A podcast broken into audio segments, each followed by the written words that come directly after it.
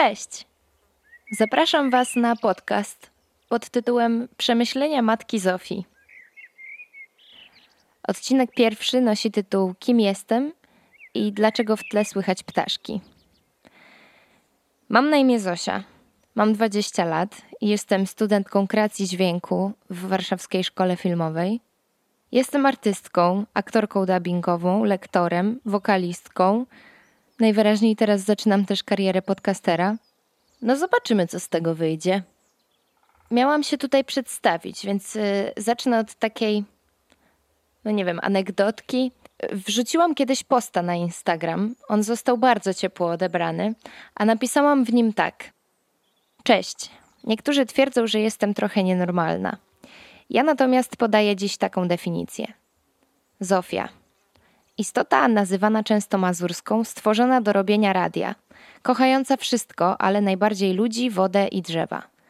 Przechowywanie jej w domu grozi niebezpieczeństwem. Lepiej, żeby siedziała na dworze albo w radiu. W sumie to, jak się zinterpretuje wrzucone w ten post zdjęcia z Mazur, to będzie najlepsza odpowiedź. Każda interpretacja jest prawidłowa. Pozdrawiam cieplutko. I generalnie powiem Wam, że od tamtej pory niewiele się zmieniło. To było dwa lata temu. Jedyne, co się zmieniło, to to, że to radio można zamienić na studio, dlatego że nie robię już tylko radia. Ono nadal jest moim konikiem, ale ja po prostu kocham siedzieć w studiu i nagrywać przeróżne rzeczy. Jakby tak ogólnie zsumować jakoś tam te moje pasje, to powiedziałabym, że ja po prostu uwielbiam bawić się głosem. Wiecie, kiedyś słyszałam, że człowieka można poznać po jego historii, a moja historia jest taka. Od małego uwielbiałam być w centrum uwagi.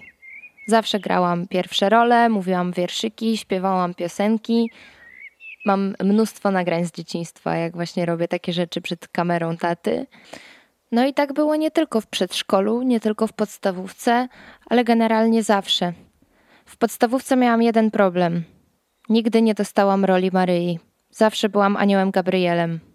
Naprawdę, siadło mi na psychę do dzisiaj. Jestem wkurzona z tego powodu. Um, zawsze byłam też wzorową uczennicą.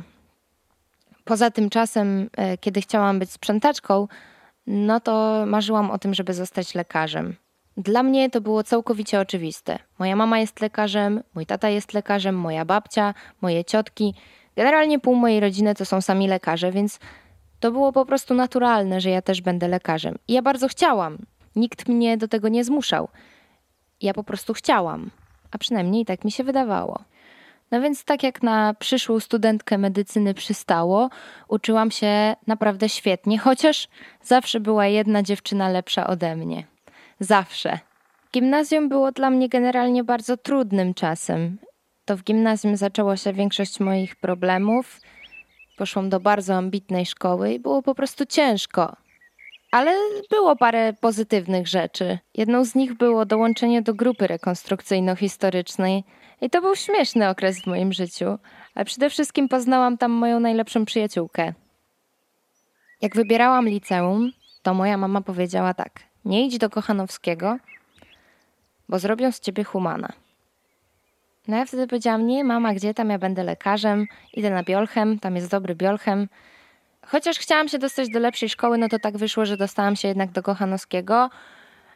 Na początku wydawało mi się, że to było tragiczne. Dzisiaj wiem, że to było najlepsze, co mogło mi się wtedy przydarzyć. Nie zostałam lekarzem, jak widzicie, bo przewidywania mojej mamy się spełniły. Zrobili ze mnie humana.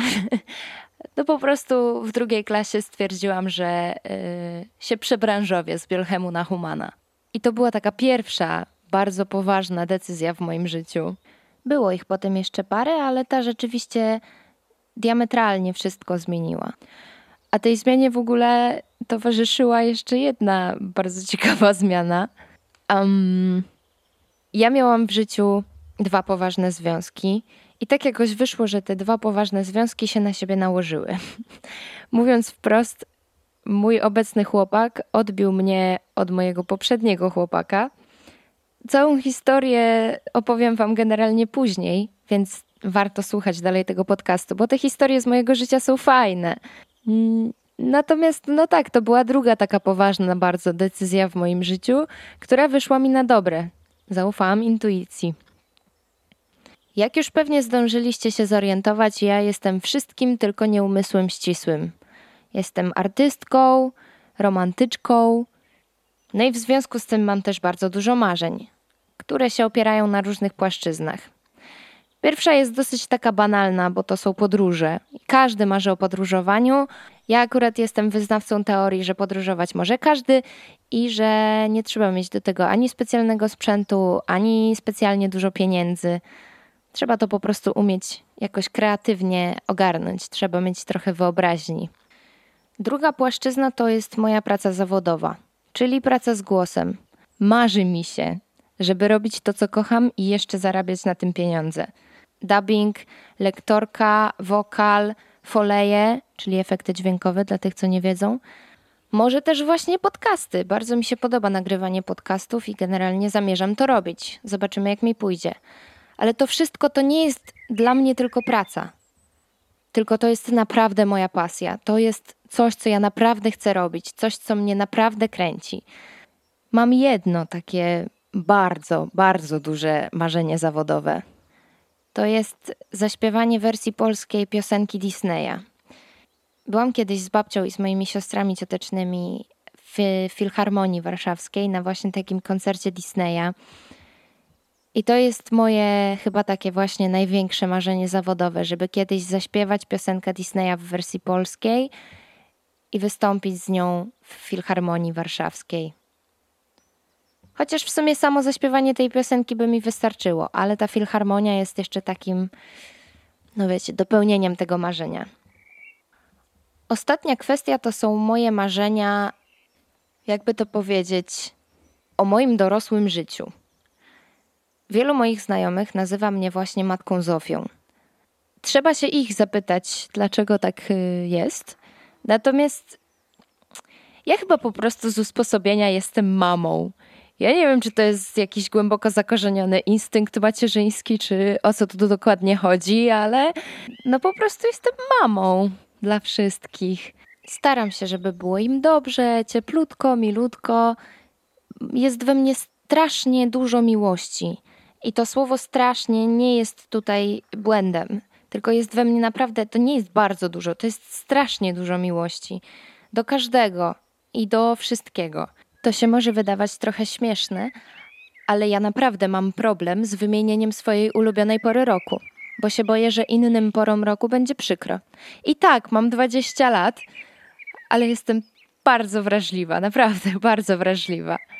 Także wracając do tego marzenia, to ja rzeczywiście chciałabym założyć rodzinę.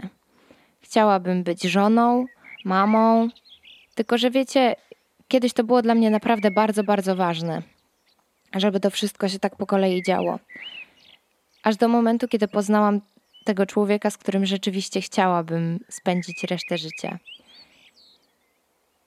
Kurczę, aż się zawiesiłam. Hmm. No to tak. Witam Was w podcaście pod tytułem Przemyślenia Matki Zofii. Czyli w podcaście, w którym tak naprawdę chcę się z Wami po prostu podzielić tym, co wykminiłam przez ostatnie 20 lat. Chcę Wam opowiedzieć trochę o mojej historii, bo może po prostu będzie Wam się przyjemnie tego słuchać, a może coś ciekawego z tego wyciągniecie, a może moja filozofia Wam się spodoba, a może nawet ułatwię Wam trochę życie, jak Wam poopowiadam, ile głupich książek przeczytałam, ile głupich rzeczy wymyśliłam, a może właśnie nie głupich. Zostawiam to Waszej ocenie. A, no i miałam Wam jeszcze powiedzieć, dlaczego w tle słychać ptaszki dlatego że las i ptaszki są po prostu nieodłącznym elementem mojego usposobienia. Dlaczego tak jest? To też Wam powiem w innym odcinku. Pozdrawiam Was cieplutko. No i do usłyszenia.